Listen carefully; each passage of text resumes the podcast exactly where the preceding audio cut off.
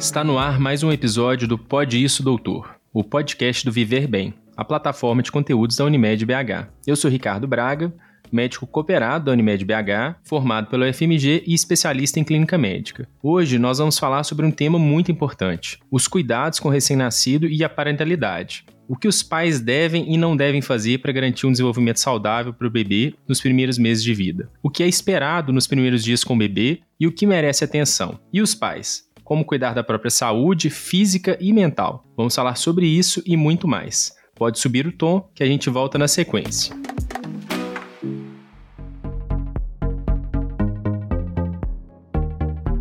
Você é pai ou mãe de um bebê? Ou está prestes a se tornar um? Se a resposta for sim, com certeza você deve ter muitas dúvidas sobre como cuidar da criança, dividir tarefas, o que esperar dos primeiros meses e também deve se perguntar o que é normal e o que não é em cada fase. Todas essas atividades são o que chamamos de parentalidade. Para ajudar você a ter todas essas dúvidas respondidas, eu conto aqui com dois convidados que sabem muito do assunto. Primeiro, a doutora Silvana especialista em pediatria e terapia intensiva pediátrica, é também intensivista nas UTIs do Complexo Hospitalar de Urgência da FEMIG, coordenadora da UTI pediátrica do Hospital Infantil São Camilo Unimed e atua como preceptora para residentes em pediatria e para residentes em terapia intensiva nos hospitais onde trabalha. Bem-vinda, Silvana. Obrigada, Ricardo. Obrigada por estar aqui.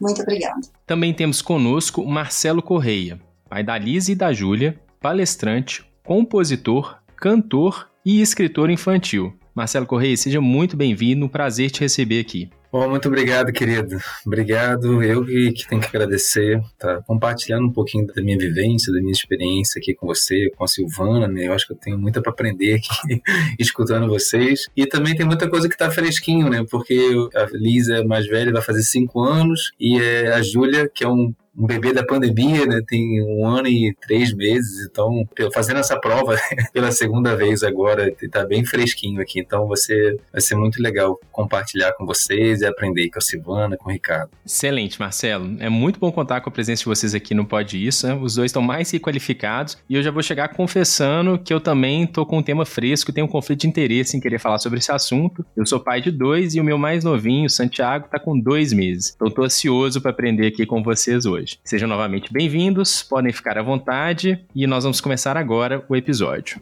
E eu já vou começar justamente perguntando para vocês sobre um momento que com certeza gera muita ansiedade em todos os pais, mas principalmente para os de primeira viagem, as primeiras 24 horas após o nascimento do bebê. E agora? O que, que os pais podem esperar desse momento e como se preparar, se é que tem jeito, para se manter mais calmo nessas primeiras horas? Marcelo, vamos aproveitar que sua experiência está fresca, o que, que você pode compartilhar com a gente? Bom, são duas perguntas bem difíceis de responder, né? Que acho que o tanto que se esperar e como se preparar, eu acho que a gente pode esperar algo lindo, né?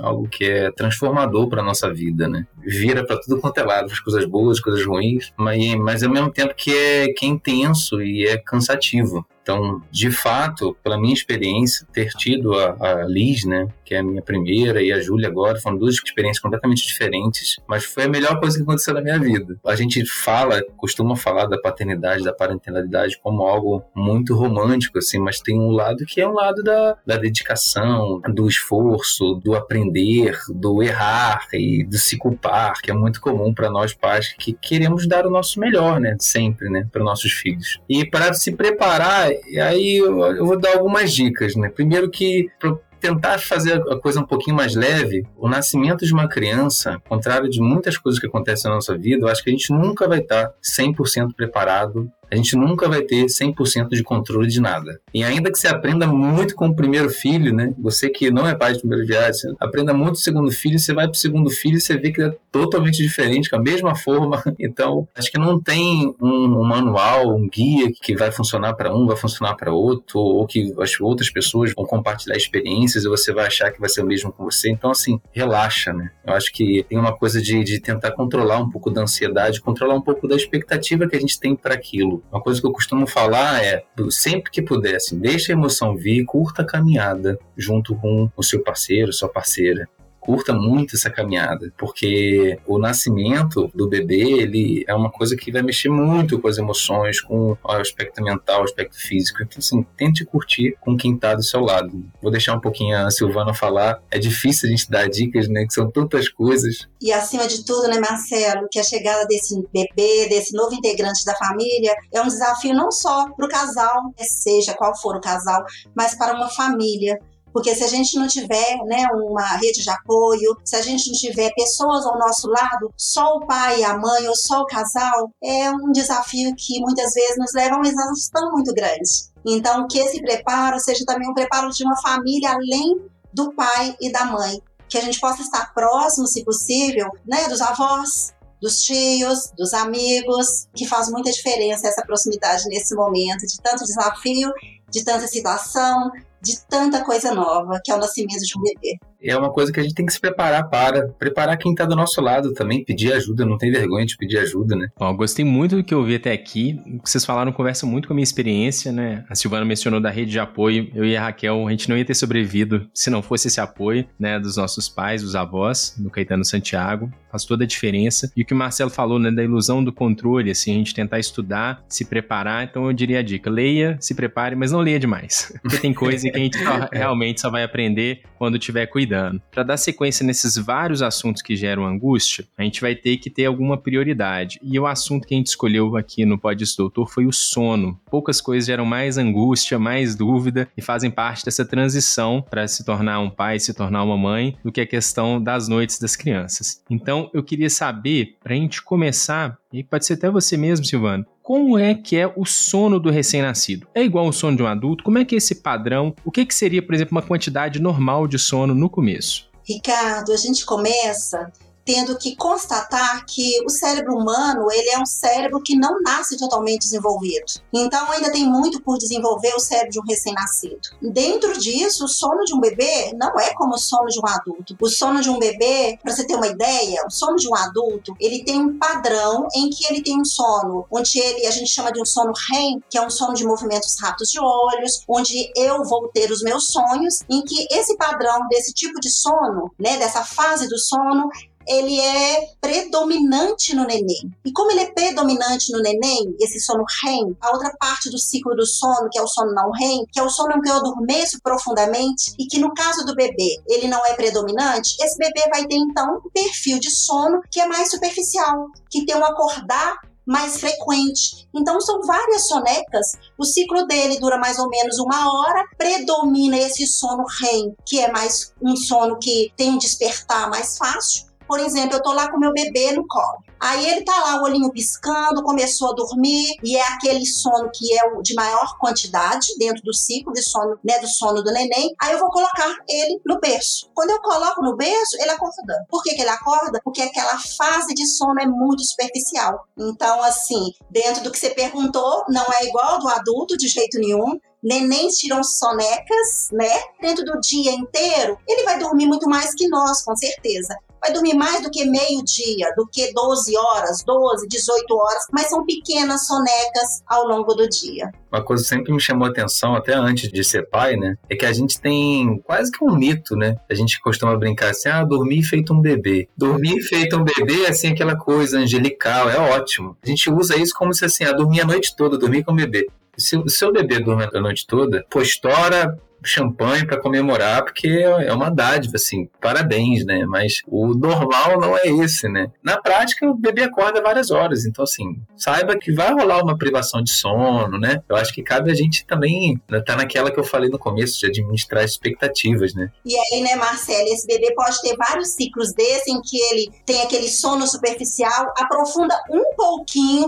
novamente um sono superficial, ou não, ele vai né, em cada um desses ciclos acordando. E aí, como você disse, vai ser sorte. Ele pode ter vários ciclos e dormir três, quatro horas. E outra coisa, naquele despertar dele, enquanto ele está naquele sono REM, que ele é muito fácil de ser despertado, muitas vezes ele não acorda totalmente. E às vezes, só de você acalentar um pouquinho, ele volta a dormir. Então, assim, podemos tentar. São né, técnicas que a gente tem que ver cada casal, cada família com seu bebê, o que dá certo. E fazer aquilo que dá certo, não tem uma regra, né? Entender que é diferente e que a gente tem que buscar aquilo que dá certo para poder conseguir dormir melhor, o pai, a mãe e o bebê também, né?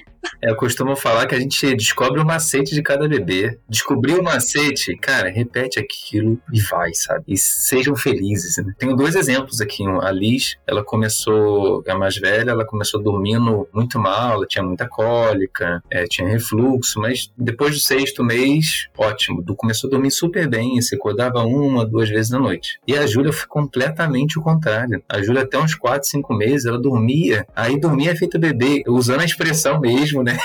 e hoje ela acorda demais, assim, acorda muito durante a noite, né? Mas são cases completamente diferentes, não consegui usar a mesma fórmula, né? Mas isso por si só é muito tranquilizador, né, Marcelo? É. Assim, essa história, né, de adequar a expectativa mesmo, né? Não adianta ter uma expectativa dos sonhos, cada bebê vem de um jeito, mas que muito não tá sob nosso controle. Eu acho que isso tira um pouquinho do peso dos pais, né? Uma parte que é inerente ao bebê, do sono, né? Acho que é para tirar um pouquinho dessa carga. Por outro lado, vocês já começaram a contar algumas dicas, Silvana falou algumas partes das técnicas, e existe um interesse muito grande por isso. O sono é vital mesmo, mexe muito com a gente a privação. E eu queria entender, assim, quando a gente tá lendo, sempre aparece a tal da rotina do sono. Não sei se esse é um bom ponto para começar. E aí, Marcelo, pegando sua experiência recente, assim, como é que funciona isso? O certo é ter alguma rotina? Como é que funciona essa história? Eu acredito que a rotina é importante para o bebê, tá? Ela é importante para ele poder entender os sinais, entender o como é que eu estou me comunicando com ele, né? Eu entendo como pai, né, que eu, eu aprendi a decifrar o choro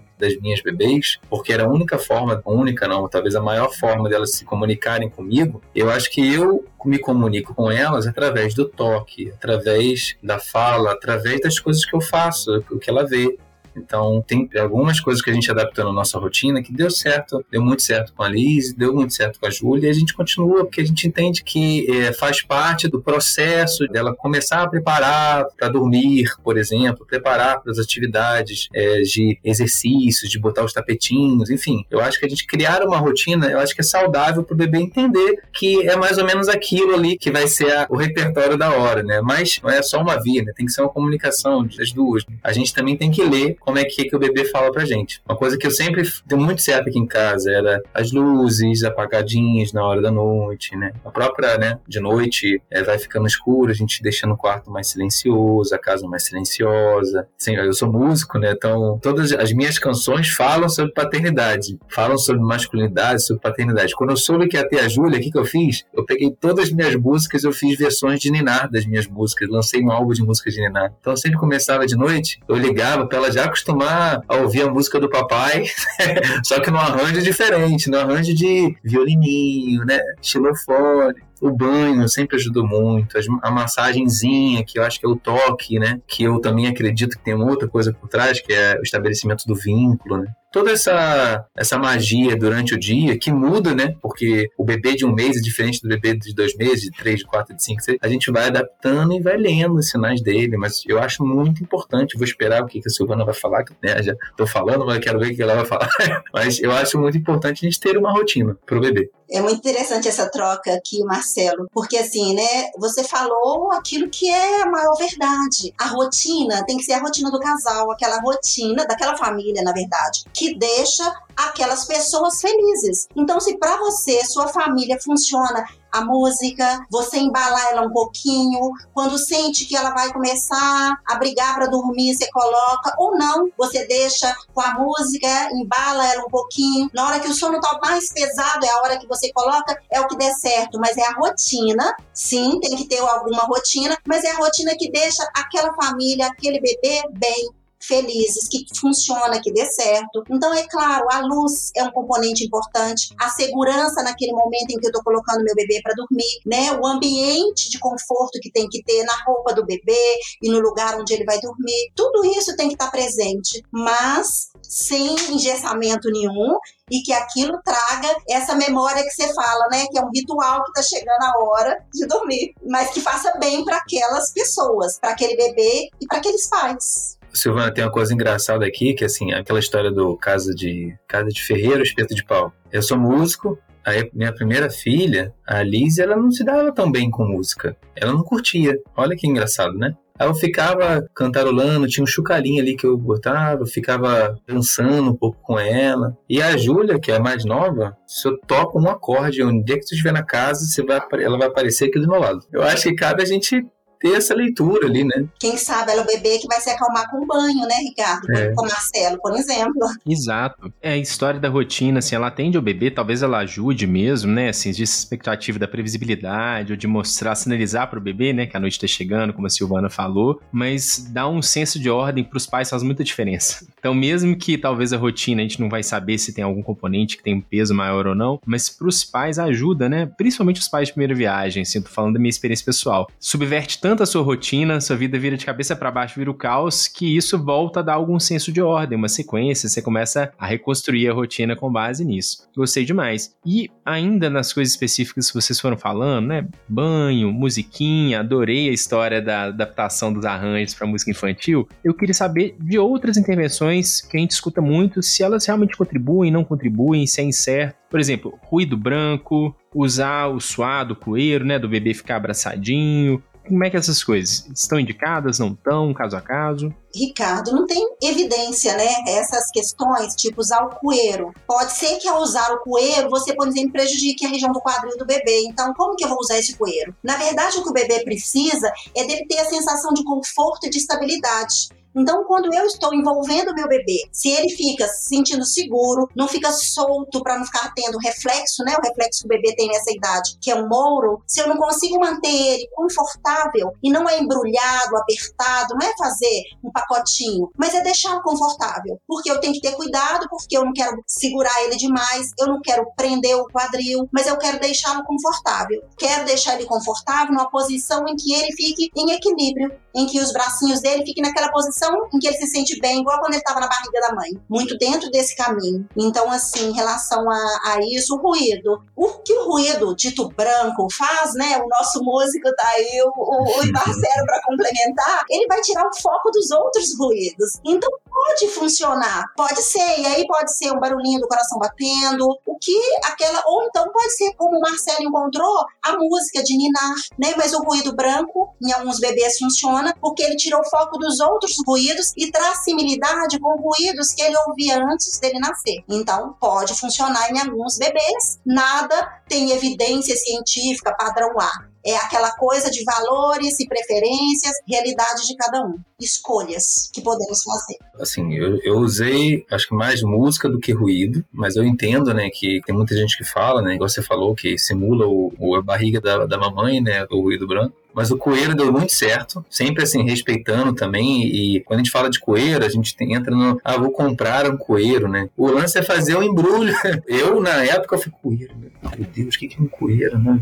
E na prática, é pode ser uma mantinha, você faz um bebê embrulha ele, porque, de novo, né? Ele já tava, passou tanto tempo nessa posição ali, aconchegado dentro da barriga da mamãe, principalmente nos primeiros dias. Eu acho que deixar ele quentinho, ele seguro, ele confortável, eu acho que ajuda muito a dar segurança para ele. Uma coisa que eu sempre fazia na hora de dormir, que ajudava também, que era quando colocava na cama, colocava primeiro a perninha, primeiro o bumbum, as costas, ia descendo o bebê aos poucos e mantinha a minha mão sempre ali na, no peitinho dela, sabe? Acariciando, para ela ter o toque ali, entender que eu não tô, né? Tipo, joguei a bomba e saí correndo, né? Eu acho que dá mais estabilidade. Principalmente o que a Silvana falou anteriormente, tentar deixar o bebê ainda meio quase dormindo, mas não desmaiado, né? Para ele poder já se acostumar a dormir naquele lugar, entender que aquele lugar é o lugar da, da sonequinha dele, você faz isso de uma forma sutil, leve, sempre no mesmo local também, né, Silvana? Né? Ficar cada dia dormindo no outro lado, eu acho que também não ajuda muito. E eu vou dar só o último, que aí não é nem para os primeiros 24 horas, nem para a primeira semana, só depois de um tempo, mas que me ajuda muito, algo que eu sou fã, não sou garoto de propaganda de nada, não tem nenhuma marca de registrada, mas quisera eu, na minha primeira registração lá, primeiro bebê, ao invés de ter ganhado o charuto dos meus amigos, ter ganhado um, um rap, um sling. Eu acho que o sling, ele tem algo que você carrega atrás, né? Não é só um pano que você enrola seu bebê, né? Eu acho que a figura do pai se sentindo quase com gestante ali também, né? Ou com o peito do bebê ali colado no seu. Eu acho que, assim, para muitos homens, a paternidade é,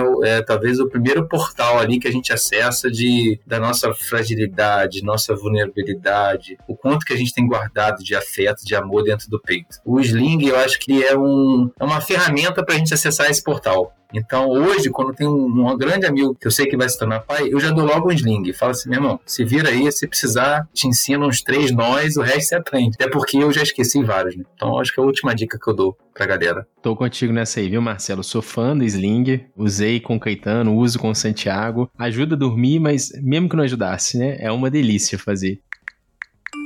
E dando sequência aqui na nossa conversa, um outro tópico que é super importante, que eu tenho certeza que quem está ouvindo tem curiosidade de saber mais é sobre a amamentação. A amamentação é um aspecto chave desse cuidado né, do recém-nascido, tanto pelos benefícios para o bebê em relação à nutrição, vínculo, para a mãe, né, de vínculo também, controle de sangramento, mas também pelas dúvidas, pelas angústias que isso costuma gerar, principalmente em quem está fazendo isso pela primeira vez. Só que hoje a gente não vai dedicar muito tempo para o tema. Isso porque a Unimed BH lançou recentemente uma série de materiais a respeito do aleitamento materno, principalmente em função do agosto dourado. Então, além de encontrar um e-book completo sobre amamentação e diversos outros conteúdos no portal Viver Bem, você ainda pode assistir um vídeo especial no canal do YouTube e ouvir o podcast do Reparto, que tem um episódio específico sobre o assunto. Aí eu vou referenciar vocês para esses materiais e vou pegar o gancho da Silvana, que falou um pouquinho sobre o choro. Silvana e Marcelo, nessa questão do choro, que faz tanto parte da comunicação. Tem uma frequência de choro que é normal? Existe isso? Quantidade de choro que é normal? Porque às vezes a gente fica angustiado se o bebê tá chorando para mais, né? Mais para mais, mas às vezes também para menos. Existe isso? Não tanto na quantidade, Ricardo, mas no padrão de choro que a gente deve se preocupar não na quantidade. Porque é claro que, assim, vão ter nenéns que são mais chorões e a gente tem que entender o porquê que o bebê tá chorando. Então, o tanto que o neném chora, cada neném tem um padrão e isso vai ser diferente. Não é isso que mais preocupa o pediatra e que a gente leva para a família, mas é no padrão de choro do bebê e à medida em que o bebê chega e a gente começa a conhecer esse bebê, a gente sabe qual é o choro dele para cada situação, o choro que é normal, que é esperado para aquelas situações do dia a dia, e um choro que é diferente, como por exemplo um choro em que eu sinta que o meu bebê tem alguma doença, como por exemplo infecção, ou infecção do sistema nervoso central, algo diferente. Um choro irritado, gritado, e eu vou perceber que tem algo diferente. Então, não devemos nos ater à quantidade, mas ao tipo de choro que o meu bebê expressa na minha preocupação quanto a isso. Vou retomar isso aí, viu, Silvana, que isso me interessa. Mas antes, perguntar para o Marcelo aí, com a experiência recente da Júlia. Para quem ainda não criou essa referência, para quem ainda não conheceu o próprio bebê, tá nas primeiras horas, primeiros dias, como é que a gente age diante do choro? O que, que eu faço primeiro? Como controlar? Como agir? Eu diria que, como a gente não conhece ainda, eu diria que um, acho que tem um checklist mental que ajuda, né? Eu acho que a gente vai numa tentativa e erro mesmo. Chorou? Primeiro, é sono. Ah, é, o, é a fome? Ah, não, pô, esse choro está um pouquinho mais estridente. Então pode ser, será que é uma cólica, um refluxo? de novo, sempre acompanhando o que, que vai dar certo, o que, que vai dar errado e falando com o pediatra, né? Aqui eu tenho um, um caso da minha primeira gravidez, né? A Alice, ela teve cólica, mas ela chorava bem mais contido, sim. Então o choro dela era, era mais difícil de decifrar, mas a gente conseguiu captar bem, enfim, a gente teve um problema com cólica e que a gente lidou um tempo, mas depois passou. A Júlia, que é mais nova, rapaz, ela tem um gogó que ela acorda, sim, o choro dela é muito forte, é impressionante como é que ela se comunica é mais fácil, sempre foi mais fácil identificar. Quem está de fora parece que é a mesma coisa. Ah, poxa, meu Deus, essa criança está morrendo. E vai ver, ela só quer água, só quer mamar, só quer dormir, enfim. Tem o seu checklist na mão e tenha calma, tá, gente? Eu acho que nessa hora é ter frieza, tentar ter frieza, né? É difícil, né? Nesse comecinho, ainda mais que a gente fica, tá sempre cansado mas tentar ter um certo controle, uma tranquilidade para fazer esse checklist e descobrir qual desses itens do checklist está relacionado àquele choro. Se nenhum tiver, pediatra na hora, vamos correr atrás porque a gente precisa de ajuda até poder decifrar. Uma coisa importante no padrão, Marcela, é que normalmente quando é fome, o bebê tem um movimento de cabeça e de boquinha que você percebe que é fome, né? Ou quando é cólica, que você sente um esticar das perninhas, uma contração do corpinho, que você pensa em cólica. Então, à medida em que você observa o corpinho do bebê, ele dá alguns sinais pra gente de forma geral, né? Muito bom. E você falou desses sinais, e você antes tinha falado da questão do choro que não é normal, né? A maior parte das vezes que criança está chorando é, é normal, é o canal de comunicação. O bebê chora mesmo. Inclusive, é até um sinal de saúde clássico quando nasce, né? Uma coisa bem marcada culturalmente em cinema. Mas e quando não é? Aí, Silvana, tem alguma dica, assim, algum sinal, algum elemento que, opa, esse deve chamar a atenção do pai de primeira viagem, que esse choro pode não ser normal? Quando você falou, né, da frequência, nem tanto, mas da duração, sabe, Ricardo? Então, assim, a gente sabe que a cólica é um choro que pode durar até três horas, que vai vir com uma frequência, que tem um horário predileto, mas a duração e ser inconsolável, porque mesmo na cólica, tem momentos de um melhor, de que ele fica mais calminho e volta a chorar. Mas o choro que é inconsolável é algo que vai ter que ter uma atenção maior. Então, se eu estou percebendo que é inconsolável, eu tenho que pedir ajuda. Além disso, o timbre de choro também.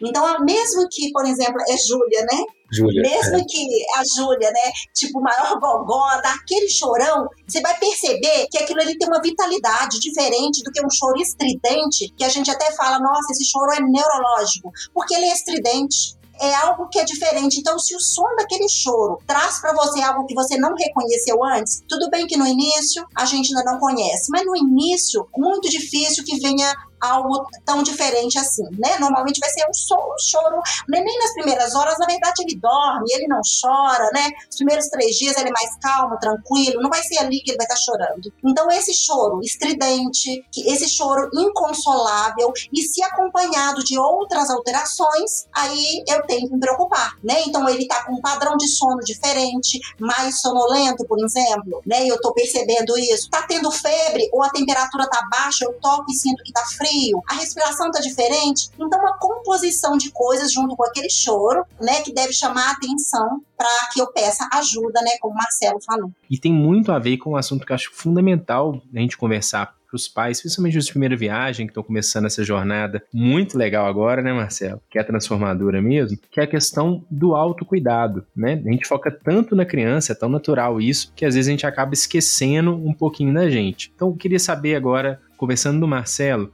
como é que os pais ficam nessa história. E aí, talvez, para começar, o sono, né? A gente falou muito sobre o sono do bebê, mas e o sono dos pais? Como é que funciona a privação do sono? Como enfrentar essa jornada que vira a vida da gente cabeça para baixo? Primeiro de tudo, igual que a gente, a gente falou lá em cima, né? Lá no começo a gente ajustar a nossa expectativa. Primeiro de tudo, para o cara que é a primeira viagem, mãe, para o pai que está em primeira viagem, ele saber que ele vai se deparar com situações de, de, privação de sono, de desgaste físico, né? Às vezes muito exaustivo, depende, né, claro, da, de, cada, de cada criança, enfim. Quando você já sabe que isso vai acontecer, você, talvez você começa a partir de um lugar que é, pô, isso é, é normal, é esperado. Aí você vai trocando ideia com outras pessoas para saber o quanto que está acima ou abaixo dessa média, enfim. Mas eu vejo que todas as tarefas inerentes a essa a parentalidade, principalmente no começo da vida do bebê, eu acho que tem que ser fruto de muita, mas muita, muita parceria do casal. Do casal, da família, toda a rede que cuida daquela criança, sabe? Porque é muito desgastante. Eu lembro da minha mãe falando da que minha tia tia, que eu considero minha segunda mãe, que minha tia, ela, ela era a maior rede de apoio que minha mãe tinha. Minha mãe dormia e minha tia ficava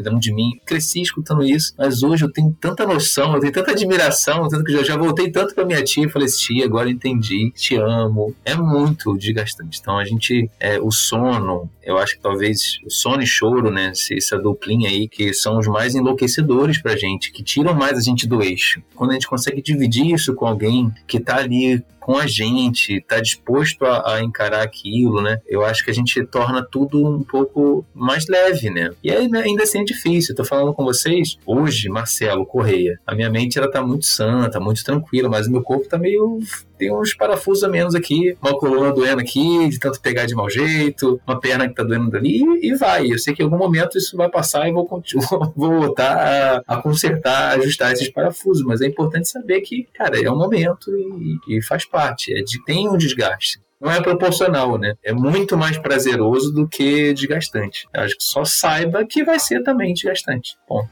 É legal isso, né? Assim, eu não tenho nenhuma, nenhuma dúvida que a balança é favorável, né? Assim, é muito recompensador. E vale muito do que a Silvana falou anteriormente, né? Continua valendo, saber pedir ajuda, tudo isso faz muita diferença. E aí eu queria ver um pouquinho da sua perspectiva, Silvana. Agora, como pediatra ouvindo os pais, né? O que, que você vê que os pais deixam de olhar para si mesmos? O que, que eles negligenciam que vale um toque aqui? Alimentação, atividade física, e que você vê que às vezes o pessoal peca no autocuidado. No cuidado um com o outro, não é só no autocuidado, mas no cuidado um com o outro. Então, assim, eu hoje, eu não falei, eu sou avó, tenho uma netinha de sete meses. Então, o que, que eu gostaria de dar de presente para minha filha? O que, que eu tento dar de presente para ela? Sabe, um momento em que ela possa estar fazendo outra coisa que não seja quando ela está em casa, cuidando da filhinha dela cuidando da minha netinha. E eu pergunto para ela: que gentileza que você fez hoje com ele. Que gentileza que ele fez hoje com você, para você. Então, que gentilezas que nós estamos um dando para o outro, fazendo com o outro. Como que nós estamos cuidando um do outro e cuidando de nós mesmos, é claro. Então, uma gentileza, eu vou é, acordar mais cedo, vou fazer uma atividade física, de repente vou chamar alguém para vir em casa e me ajudar a fazer, e aí ele fica lá cuidando. Mas eu posso dividir os dias, vou ter que acordar, não é nem acordar, né? Porque muitas vezes nem é acordar, mas é escolher um momento em que eu vou cuidar do meu corpo,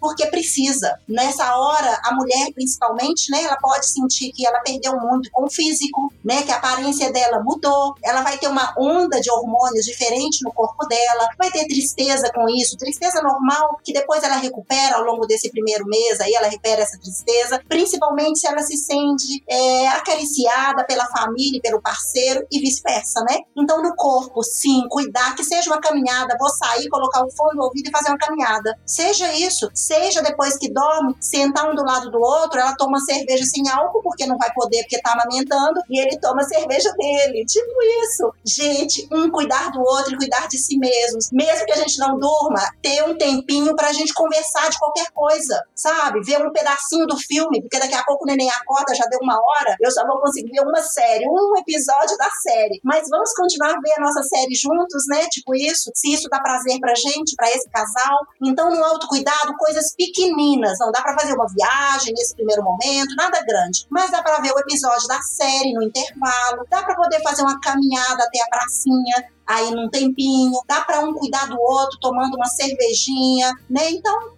te cuida, porque tudo passa, como o Marcelo falou, mas se a gente não se cuidar e cuidar do outro, a gente pode ter perdas pro casal. A gente tem que estar tá forte, a gente tem que estar tá bem, estar tá feliz para cuidar melhor do neném, né? Esse o verbo cuidar aparece muito nas minhas músicas, né? E eu tenho uma música chamada Saber Cuidar, que a minha filha, Alice, me perguntou, quando eu tinha, sei lá, uns dois, três anos, ela me perguntou o que, que era amar alguém que criança sempre com aquelas perguntas que te tiram, né? Meu Deus, como é que eu vou explicar isso? E a canção nasceu da pergunta da minha filha, porque eu, eu comecei a explicar para ela que eu amava ela quando eu fazia o lanche dela, quando eu levava ela na natação, quando ela estava doente, quando o papai cuidava da mamãe no início, quando a mãe cortava o cabelo do papai, por aí. Assim, eu acho que ter o autocuidado e cuidar do parceiro é fortalecer vínculo, né? O meu casamento hoje, posso falar que é muito melhor depois das minhas filhas, né? por tudo que a gente viveu, né? Estamos 15 anos juntos, 10 anos de casado. Minha filha tem 5 anos. O pós-Liz, pós minha primeira filha, mudou completamente a nossa vida. Porque eu brinco que essa é a hora do vamos ver. Essa é a hora que, assim, que a gente vai se doar, vai doar para o outro, doar para si, doar para a criança, né? Então, cuidar é amar, né? Tô identificando com tudo aqui, tô quase fazendo um checklist marcando aqui, né? Marcou demais, porque esses dias, Silvana, eu comprei uma cerveja sem álcool para Raquel, sabe? Ela gosta de beber mais do que o prazer de beber dela é maior do que o meu, eu nem sinto tanta falta. Mas aí eu comprei para fazer companhia e ela tá amamentando, né? Então ficou uma sem álcool. E um, um, ponto também que eu acho bacana, porque eu acho que eu já cometi esse erro, é nesse afã do autocuidado não virar mais uma tarefa, mais um fardo, né? Tenho que encaixar atividade física, eu tenho que dar conta de manter o lazer, a rotina social, né? Você tá realmente cuidando de si, né? Você não tá fazendo isso para checklist, para prestar satisfação para ninguém. E aí, para encerrar, você falou da tristeza. Tristeza é normal. E é normal mesmo, né? Mas às vezes ela não é normal. Então eu queria que você explicasse pra gente, Marcelo também, quais são os sinais de alarme, quando a gente vai pensar em depressão, o que, que é o baby blues, né, que é um termo que ficou mais popular agora, e quando que a gente vai preocupar com depressão, com a depressão pós-parto. Ricardo, essa tristeza, né, baby blues, então essa tristeza que a mulher experimenta, algumas mulheres experimentam, a maioria experimenta, da perda da, da, pessoa que ela era antes. Na verdade, é isso. É claro que tem uma descarga de hormônios, é claro que tem substâncias diferentes circulando naquele corpo, né? Mas existe uma nova mulher ali, existe uma nova realidade ali, juntando com todos os hormônios, há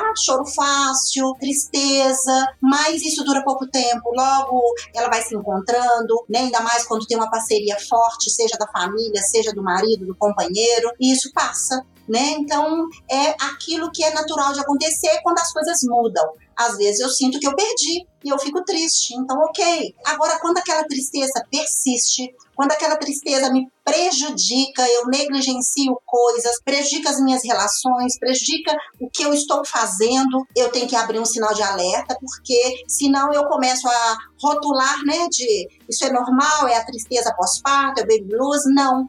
Se aquilo começa a me prejudicar, se aquilo avança além do primeiro mês, já é um sinal de alerta de que eu posso estar sim diante de uma depressão. Depressão é doença, precisa de apoio, às vezes precisa até de medicação, mas precisa de algo mais do que um companheiro né, ali apoiando, do que a família. Precisa de uma conversa sobre o que está acontecendo e o que, que a gente pode fazer para melhorar. Né? Então, basicamente, avança os limites da nossa família de resolver a depressão resolver sozinha. Nós não somos super-homens, não vamos resolver isso sozinhos nessa hora, não. Já temos outros desafios e isso é um desafio que precisa de mais ajuda. Agora, a tristeza, não. Ela vai ser resolvida ali entre os pares e com pouco tempo. Lá em casa a gente viveu o baby blues, assim, a gente enfrentou essa dificuldade, né, da tristeza para mais mesmo. E foi bom porque a gente não estava preparado, assim, eu pelo menos não tava, não reconhecia, sabe? Puerpério, mudou muito a vida. É legal ficar atento, né? Isso pode acontecer com qualquer um, não tem nenhuma culpa envolvida. E pode acontecer, inclusive, um homem, não é, Marcelo? Sim, primeiro, assim, você falou agora, acho que a primeira vez que a gente falou de puerpério, né? Que o, tudo que o Silvano está falando é, é, representa o puerpério, né? Pro homem, é, às vezes é uma letrinha, uma palavra ali que pode aparecer lá no show do milhão, lá no final, e a galera não vai conseguir responder. Que, assim, é importante do homem entender o que, que é um puerpério, que puerpério não é resguardo, né? Não tem a ver com, com apetite sexual, tem a ver com trocentas outras coisas que eu acho que nem cabe nessa palavra puerpério, que é um negócio que, né, é o que eu costumo falar aqui, assim, depois que eu me tornei pai, a minha arte, ela fala de paternidade, ela fala de masculinidade, eu acabei me conectando com outros pais, outros homens que falam sobre paternidade e comecei a participar de rodas, rodas paternas, rodas de masculinidade, e me deparei, por incrível que pareça, com muitos homens que tiveram uma depressão pós-parto, digamos assim. Acontece o quê? É nem à toa que a gente tem o um Novembro Azul, né? É cultural, na sociedade é machista, né? É patriarcal, então você tem uma imensa dificuldade do homem de se mostrar vulnerável, de pedir ajuda. Então, não é à toa, a campanha começou porque o homem não quer fazer um exame de toque, porque aquilo vai, de alguma forma, ferir a masculinidade dele. Imagine falar que tem uma depressão para um outro homem, né? E aí eu convido todo mundo que estiver escutando aqui, isso foi recente, uns dois meses atrás, tem um, um vídeo que ficou muito famoso de um lutador de MMA que ele ganhou a luta e ele foi dar o depoimento dele, ele homenageou um amigo dele que tinha acabado de cometer um suicídio. Ele falou que antes de, de se fazer a pesagem da luta, cinco horas antes, ele recebeu a notícia que o amigo dele tinha suicidado um dos melhores amigos dele. E ele fala, ele, uma mensagem muito forte, né, de um lutador de MMA, aquele cara que você imagina aquele cara né, brucutu, que pô, bateu pra caramba. O cara fala, preferia ter o meu amigo chorando no meu, no meu ombro do que ter que ir no funeral dele semana que vem. Então, quando a gente fala de depressão pós-parto, assim, é, além do tabu da depressão, tem um tabu da masculinidade, que é o homem aceitar que está sofrendo, aceitar que tem que pedir ajuda. Numa sociedade que fala que não ensina o homem, não prepara o homem para ser pai. A gente não discute sobre o que é ser pai com outros homens, né? Pelo contrário, na minha pelada de, de segunda-feira, pelada de futebol, né? No meu futebolzinho de segunda-feira, eu saía mais cedo porque para poder dar janta para minha filha. E todo mundo brincava, meio que zombava de mim. Pô, seu pai mandado. É, virou até música, né? Eu uso até essa expressão pai mandado dentro da música. Tem muita gente que tem a sensação de que perdeu a vida. Homens que falam, pô, minha vida mudou muito. Como a Silvana falou da mulher, o que acontece com a mulher, acontece com o homem falando, poxa, eu achei que eu ia ter um filho e, pô, legal, todo mundo tem filho, eu vou ter um filho também. Poxa, que legal, né? E na verdade o buraco é bem mais embaixo, né? Que é muito prazeroso, de novo, para mim foi a melhor coisa na minha vida, mas muda a vida, né? E você tem que estar preparado para isso e curtir essa mudança, né? Faz parte da nossa jornada como, como ser humano. Né? Eu falo que a minha filha, minhas filhas são uma etapa na minha evolução aqui no, no mundo, sabe? E mas obviamente veio também muitas preocupações, muitas dores que hoje eu já tenho um canal para poder falar, para poder jogar na mesa e compartilhar com outros homens, mas muitos homens não fazem. Então, eu convido aqui, se alguém quiser me procurar nas redes sociais, né, qualquer um consegue me chamar, me chamar achar por o Marcelo Correia com I, que assim, eu posso indicar uma série de rodas, pode ser um lugar, um local seguro para você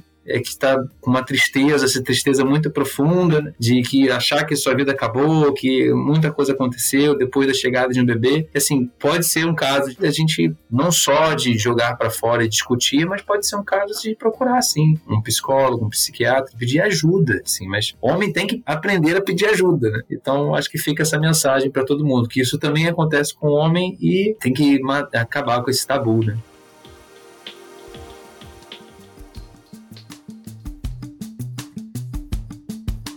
Papo nosso aqui tá ótimo, né? A vontade de continuar por muito mais tempo, mas infelizmente tá chegando o final. E chegou antes disso aquela hora do Pode Doutor, em que a gente dá uma sugestão, uma dica, recomenda um conteúdo que pode ajudar as pessoas antes de encerrar o episódio. Vale livro, vale filme, vale série, vale rede social. O que mais vocês acharem pertinente? Aí queria saber o que, que você deixa de dica aí pra gente, Silvana.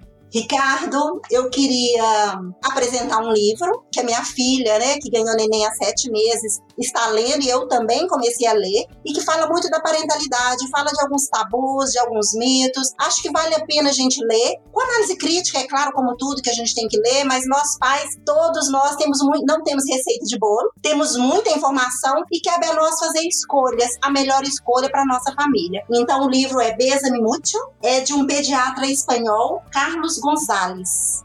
É isso. Obrigada. Muito bom, Marcelo. Uma dica para compartilhar com a gente? É uma dica. Eu acho que assim, tem um livro chamado Disciplina Positiva da Jane Nelson, que ele apresenta a teoria de, da disciplina positiva, que é uma metodologia que vai te dar ferramenta para poder te ajudar a desenvolver a inteligência emocional da sua criança, do seu bebê. E ele, como tem vários toques de outras teorias, como a comunicação não violenta, teoria do apego, eu acho que esse livro, Disciplina Positiva, ele é um bom começo para a gente poder começar a, a se ver mesmo, né? A gente fala de ajudar o bebê, mas eu acho que é um livro que você a gente faz a nossa faxina para poder espelhar a melhor coisa que a gente quer espelhar para as nossas crianças. E quem não, não quiser, não gostar de ler livro, tem um canal que fala disciplina positiva que eu sou fã, que é o do canal do Paizinho Vírgula, que é do Thiago Queiroz, que eu também sou fã, confesso, de carteirinha, me ajudou bastante. Ó, eu vou puxar a sardinha e vou fazer recomendações mais pros pais, mas até porque eu acho que ainda é um pouco mais difícil achar conteúdo. E aí você já roubou uma minha, Marcelo, eu ia indicar o podcast do Pais em Vírgula. Esse conteúdo ele também compartilha, eu gosto muito do Thiago também. Tem um outro livro que eu acho que também, se você não quer dar um sling pro seu amigo, pode ser esse livro, ele chama Pai de Elite. O Pai de Elite, é, eu acho interessante porque, assim, é um, um pai britânico que escreveu, que fez parte do exército lá. Ele constrói todo todo o livro com analogias, digamos assim, relacionadas ao exército, à parte militar, só que não tem nada dos chavões que a gente associa com isso. Não é sobre machismo, não é sobre autoridade, pelo contrário. Ele, inclusive, era um pai que ficava em casa e a esposa que era a provedora, digamos assim. Só que eu acho até que facilita para muitos pais receber esse livro, esse viés, essa roupagem que ele deu, e é muito legal porque é voltado especificamente para o pai. E para finalizar, o Marcelo foi muito modesto e acabou não compartilhando um que eu acho que é imperdível, que é o TED Talk dele, que é muito legal e é voltado para o pai também. E quem colocar no Google consegue achar muito fácil. Fica essa dica aqui que eu considero Pô, imperdível. Obrigado, querido. Obrigado. Silvana, Marcelo, muito obrigado pela presença de vocês aqui. Eu espero que vocês tenham gostado tanto quanto eu gostei de participar aqui desse episódio. Então eu agradeço, fica esse nosso agradecimento aí do Pode Isso Doutor. Obrigada a vocês dois. Marcelo, um prazerão te conhecer. Viu? Vou entrar no seu Instagram. Ah, tá bom. Vamos, vamos nos manter conectados lá. Pois é. E Ricardo, obrigada pelo convite. Ah, eu também, só tenho a agradecer. É tão bom falar disso, sabe? É tão bom. É, a gente poder passar nossa mensagem, a gente poder, às vezes, né, alguém que está precisando escutar um pouco do que a gente está falando aqui, dar uma luz, né? A gente sabe que é um momento que tem muita informação, muita coisa, e é, às vezes, desesperador, né? Ainda mais pra galera da primeira viagem, né? Eu fico querendo tanto voltar no tempo para falar comigo lá, lá, atrás. Você, meu filho, calma, relaxa, vai dar tudo certo. Então foi ótimo escutar a Silvana, escutar você, Ricardo. Obrigado por tudo, tá? Foi um prazer, gente. Eu falo que a, eu tenho que resistir porque a minha dica verdadeira é tenham filhos. É. é. Mas foi um prazer gravar aqui com vocês. E para o nosso ouvinte, você ouvinte, não esqueça de dar uma passada no Viver Bem. É só você acessar o viverbem.unimedbh.com.br para ter acesso a um monte de informações sobre saúde, incluindo dicas sobre alimentação, dieta e todas elas validadas por especialistas. O link também está na descrição do episódio. Obrigado pela companhia e até a próxima.